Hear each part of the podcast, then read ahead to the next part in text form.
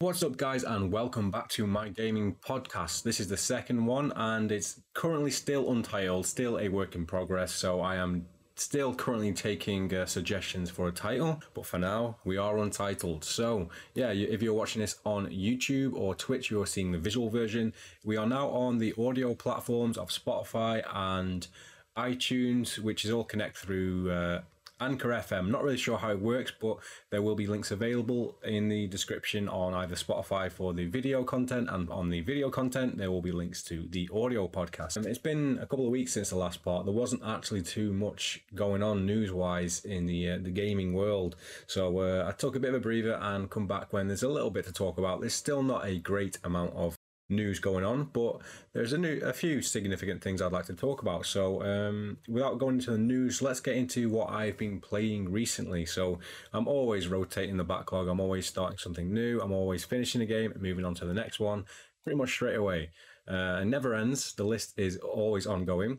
So, I'm going to talk about a couple of games I've been playing recently. So, first up is one that I finished literally about an hour ago, and that is Skyward Sword HD. Now, I'm not sure what year this originally came back out on, but it was uh, I, on the Wii, on the Wii, and I had that on the Wii, and I never played it. I even bought the Motion Plus controller for it because the the basic sort of premise of this one was that it was all motion controls, and you swung the sword with the Wii remote, and I always liked the idea of that because they made it a bit more efficient. They made the controller work a lot more with the controller Motion Plus because I think it ran a bit shit on the original controller, but I never got around to playing it, even though I bought it and the controller. And as the years went on, I just felt like I didn't want to play that game, a Wii game, on a 4K TV. It just would not upscale very well. So I was uh, pretty pleased when they did announce the remaster of it because it's one of the only ones I've never played. Like th- the uh, mainline series, anyway, 3D platformers. I've not played a lot of the originals or the 2D stuff, but yeah, this is one of the ones that I needed to play. The Switch version has 1080p graphics, 60 frames a second, so the performance and stuff is a lot better. It's obviously a lot cleaner, and the art style is actually carried through quite well. It's it looks like it could have been a Switch game that came out in the last year or so. As for the um, the motion controls, I only have a Switch Lite, so I don't have the motion controls for it. So it, all of it was translated into using the analog stick for the sword combat, and I think it did work really well. But if you have the normal Switch version, I believe you could just take the the Switch Joy-Cons off and use them as if they were motion controls, which I think would probably be quite a good way to play the games. But sadly, I never got to experience that.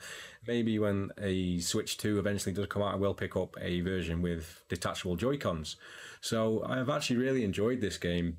It seemed to be a bridging gap between this one and Breath of the Wild because the last one before this one was Twilight Princess, which I never actually finished and Breath of the Wild is more open world. And this one seemed to sort of blend some of the features with the semi open world where you're flying around on a bird in the sky and you get to drop below the surface through the clouds into the dungeon areas, which, as you've expected if you've played a Zelda game before, there's a forest, a desert, a volcano area. So it's semi semi open world in the way that you can travel around in the sky and pick where you want to go to. Also, you have stamina in this one as well. So you have a stamina bar which sort of winds down as you climb up grass roots and as you sprint. So I think they did add that into Breath of the Wild as well. So there's a few things. It seems like a lot of the Zelda games seem to continually evolve in certain ways. But Skyward Sword, which is actually the origin of the Zelda franchise, I believe. I think is the first one in the chronological order. And I actually really dug the story in this one as well it seemed to be a lot more focused and without having to deal with any of the sort of time travel and other timelines from the other games. It was focused on the the beginning of the story, and it, that's what it was. It didn't have to worry about what was in the future. Well, I guess it did, but I've not played a lot of the games where it's had these little sort of deep cuts. Um, but one thing about this game as well, the the end sort of boss fight was really cool. Some of the fights in this were really badass, especially when you are the one in control with the motion control. It really give it a bit more impact when you were doing these finishing blows on the bosses and stuff. So really good. As with every Zelda game as well, the the world design, mostly the puzzle design, it's just it's second to none. I mean, I haven't played a ridiculous amount of platformers in general, but when I play a Zelda game, I come away thinking this was really well designed. Even if it's taking me half an hour to an hour to get through one room because I've been completely stuck in a water temple, I always come away satisfied thinking like that was really well done. There was one dungeon towards the end of this game where there's only nine rooms, but it's in a mixing puzzle where it's like one of those puzzles where you have to create an image in the middle and all the pieces slide around and you have to keep sliding them. This is very hard to explain for audio viewers, but it's one of the ones where you have to create a design by moving pieces around until you get the right fit. And this dungeon was like that. So you had to move the rooms around on a panel and it was very confusing. But when I eventually got my head around it, it was quite cool.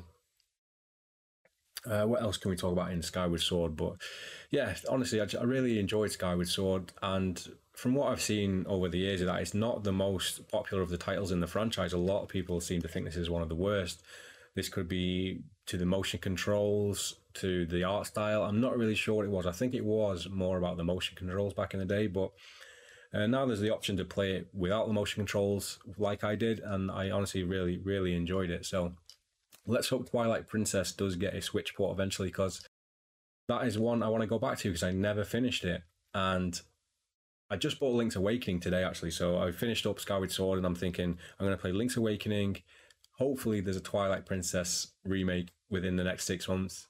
And then we can move on to Breath of the Wild because shock horror, I've not played Breath of the Wild besides the first 10 minutes. I'm waiting for me to play some more of the games, but mostly I'm kind of hoping there's a Switch Pro or a Switch 2 eventually that uh, lets that game's performance reach its sort of peak. I would love to be able to play that game at a 1080p at least 60 frames a second. I would love that. So, moving on from that one, next up is a game that I've had in my Steam backlog for a long time. I heard a lot of things about the performance of this game not running well at all, and I'd kind of just pushed it off. Like, I'll wait till I get a better PC to play this one, and that is Dishonored 2 really enjoyed the first Dishonored, and I actually played that on my laptop of all places years and years ago, and it surprisingly did run really well, and um, I really enjoyed it. I loved the whole sort of what's it called? It's like a black box mission in Assassin's Creed where you can basically take on a target or your mission in a multitude of different ways, considering how you've built the stats of your character. So you can make your character have certain powers that can make you jump higher and teleport and you can even have modes in the game where you can not have powers at all, which is makes it really hard where you have to run around and basically stealth everyone with a knife. So there's all these different options, and it's made by Arkane Studios, who make some really cool games that are a lot like this. Uh, I recently finished Prey, which was even more sort of what's the word changeable than Dishonored in the way that you could go around the map and go around the missions. But Dishonored was great it's been a long time. I was going to play the first one again, but I thought I was just going to go straight into two here and just have a fresh experience. And I've been absolutely loving the game. As you can see from the image up there, you can uh, play as either Corvo from the first game or I cannot remember Emily. It's Emily something.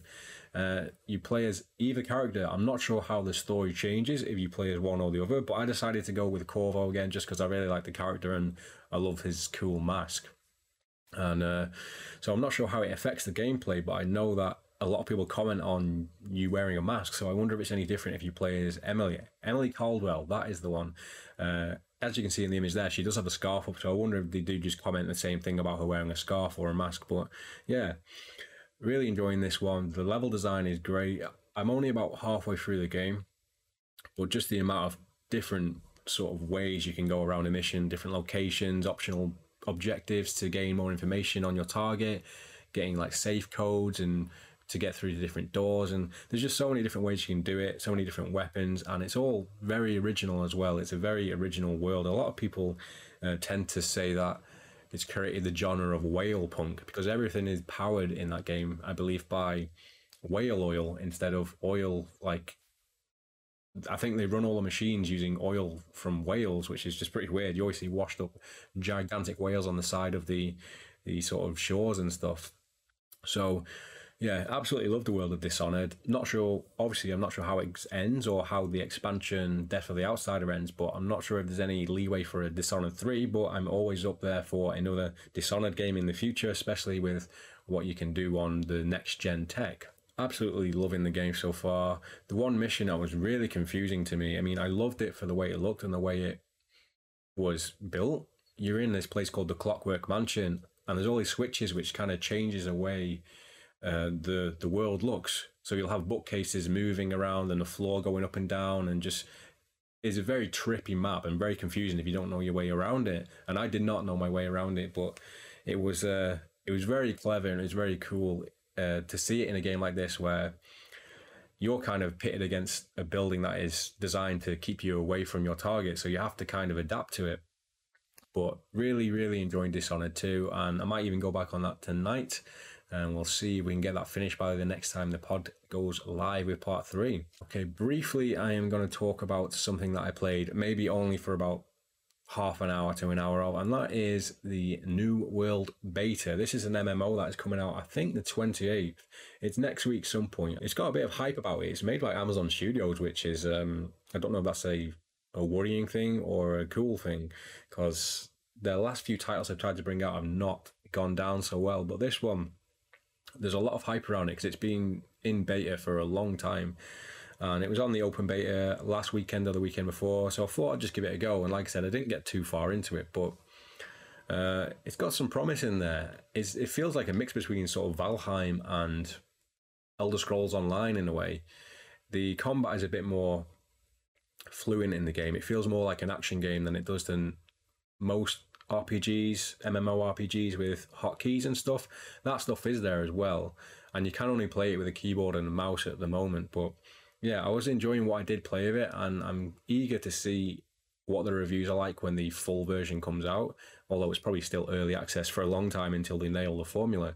But I am keeping my eye on this one, and maybe in a couple of weeks after reviews have come out and people have sort of talked about it, and I've seen some YouTube videos, I might get into that world because it is a free subscription as well. Once you've bought the game, you are in. You don't have to pay for a plus subscription, which is one of my biggest criticisms with Elder Scrolls Online, which is a game I really got suckered into. I really enjoyed it, but you had to pay a monthly subscription to get extra bag space, which is so vital to your enjoyment of that game because you're constantly running out of space. But we'll see. New World does look interesting, and I am looking forward to seeing about it.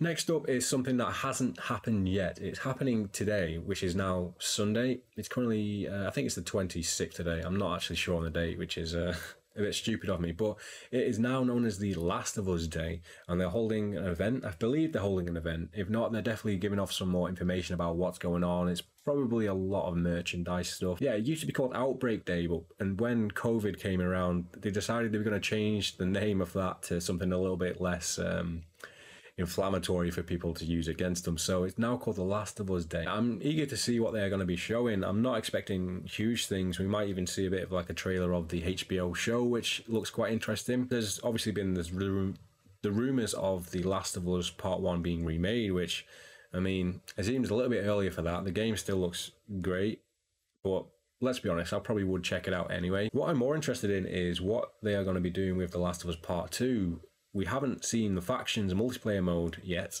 which they did announce, they did confirm that a long time ago that they were working on it. And it's been, I'm not sure how long it's been now, but yeah, I'm hoping we do get to see an update on that because uh, Last of Us 1's multiplayer was actually one of my favourite multiplayer games to play on the PlayStation 3 back in the day. I just loved the whole stealth aspect of it and going around smashing people in and upgrading your weapons on the fly like I like that whole system of having to get kills and get loot and sneak around and get pieces of metal to build better weapons and defense items. So I can't wait to see what they do with a multiplayer for the second one. I think there's a, some rumors going around that the, the, they're working on a battle royale type of mode for it, but who knows? There was there was also some news about them sort of looking for workers as well to work on a multiplayer game. So it could be a long way off, but fingers crossed we do see something. And if we do, I will probably talk about it in the next podcast as well. Not sure what else they could really show off here. Potentially a PC port for the first Last of Us, or even Last of Us 2. That would be pretty awesome too. Just realized I did not put the picture up for you guys. So there you go. That gives you a little bit more visual splendor to look at. That's all we've got to say for that because the event does not happen till later on this day. Uh, I think it's around 6 p.m. So if you are watching this live, you still got time to check it out if it does happen later on this evening. So the only other big thing that happened really this week that I want to talk about is the Nintendo Direct event. And it was I think it came out pretty short notice, and they they kind of set everyone's expectations by saying this is stuff that's going to be coming out this holiday or in the near future and stuff you already know about.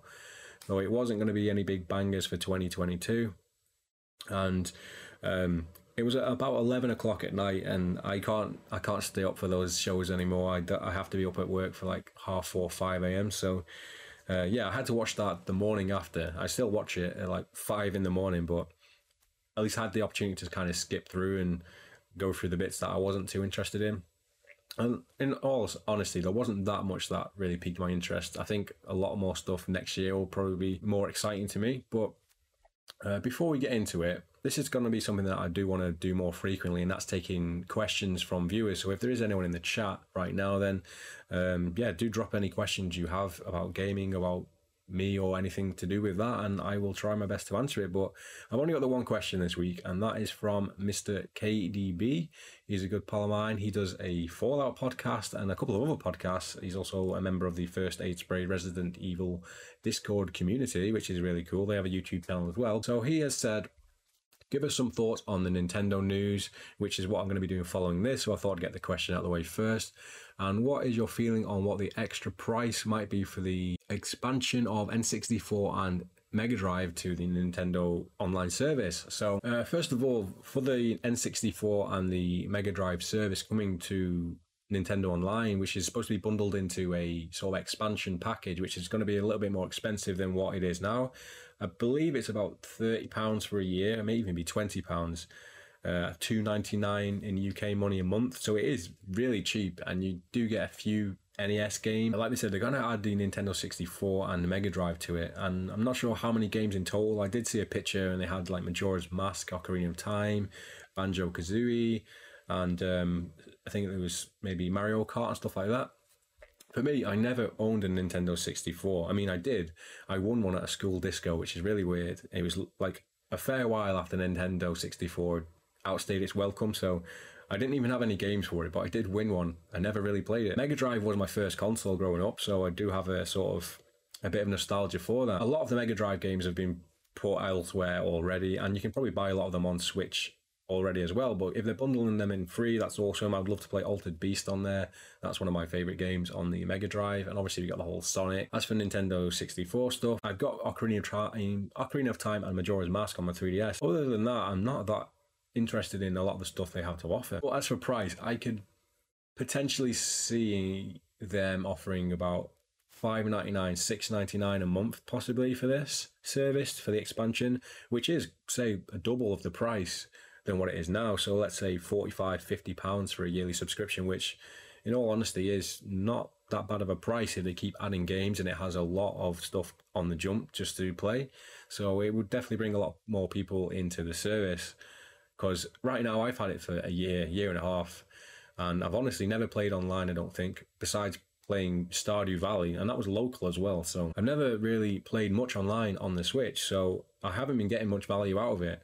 So if it was originally like the forty pounds that you play for PlayStation Plus or Xbox Live Gold, I definitely wouldn't be paying for it right now because those two services just outweigh it incredibly. You get so many more things on those services than you do on Nintendo Online. So if Nintendo were really sort of trying to push this, the the best opportunity for them would be to put some older Switch games or even uh, GameCube games or something, just to give it a bit more variety. But I can see it being forty pounds a year and say five ninety nine, six ninety nine a month, which is probably optimistic for Nintendo, but uh, that's my sort of opinion on it. So thank you for the question, Mr. KDB, and I will see you next time. So let's actually talk about the event here. There's not that much that got me excited, and let's be honest, it was five in the morning after not that many hours sleep. So I was kind of skimming through it. My eyes were probably glued together. One of the, the more interesting things that they did show off was the expansion for Monster Hunter Rise, which was called Sunbreak. And the visual style of this looks really appealing. It looks very gothic. It almost looks like something from Devil May Cry with the,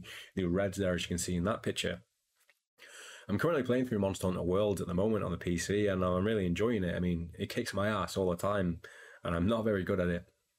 And I'm glad that they announced that this was coming to the PC a lot earlier on, the Monster Hunter Rise, because um, I have all platforms, and usually I decide to pick the one which I can get the most out of or has the best sort of features and benefits. So uh, being able to play this one, Monster Hunter Rise, in the near future on the PC is definitely uh, got me excited for it. And now with this Sunbreak DLC, I'm even more excited because honestly, it looks really cool. Just the just the art style is enough to sell it, and uh, I've not actually checked out much of Monster Hunter Rise. From what I have seen, it looks does look really good. It's using the RE engine, which looks really good for the Switch. So hopefully they make some cool expansion improvements on the game as well. Uh, one thing I do have now have a a curved ultra wide monitor, so I'm hoping they do a full ultra wide support for it as well. Uh, preferably 32.9 because I've just got a new monitor which supports that, and not a lot of games do. So that's my sort of wish list item there. Is that Monster Hunter Rise has full ultra wide support on the PC. Castlevania Advance Collection. Now, I've always wanted to get into the, the Castlevania series, and I've only played really the the two 3D ones that came out on the I think it was around the Xbox 360 generation, which was Lord of Shadows 1 and 2. And I actually really enjoyed them. I've always wanted to go back and play the older ones. I've seen a lot of gameplay of them. I played a little bit of a few of them because I bought the, the Castlevania collection on Switch actually not too long ago. Retro games are so hard now. I don't think I'd ever be able to finish one of those games.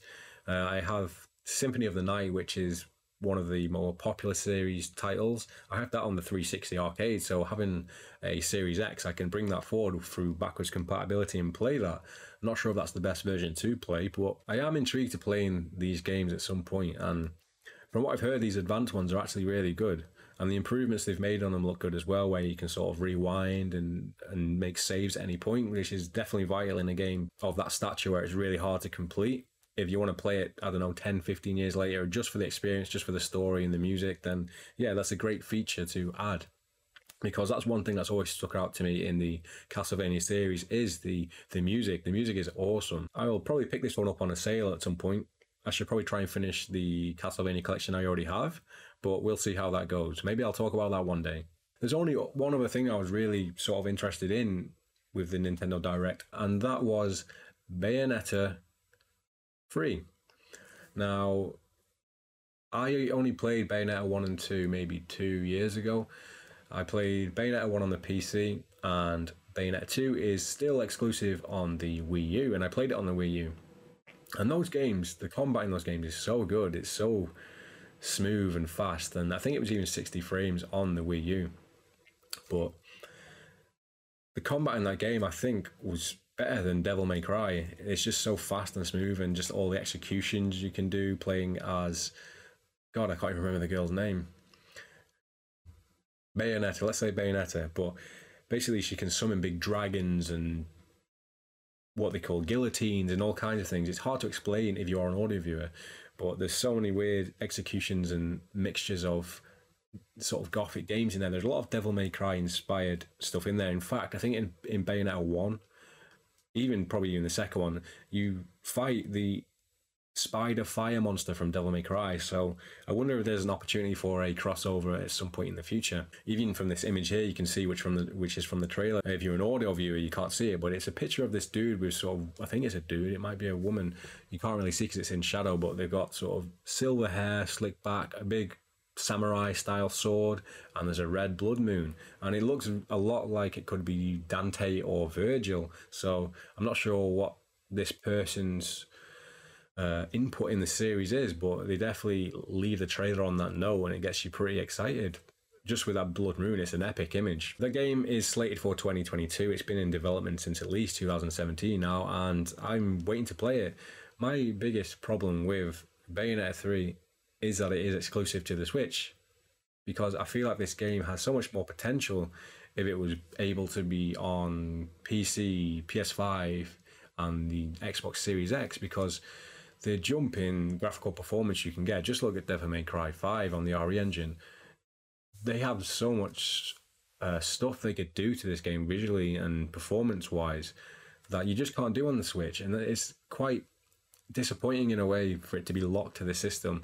I know that's not a lot of people's thoughts on the game, but for me, I just wish this game was available on other platforms or at least designed for them because there's so many more things you can do with these games now where the, the, the Switch just doesn't have the hardware for it. It doesn't have the SSD, it doesn't have the the just the raw power behind it for the resolutions and the texture work. So it's a bit unfortunate, but I am still excited for it, and who knows, we might even get a port of it later on down the line.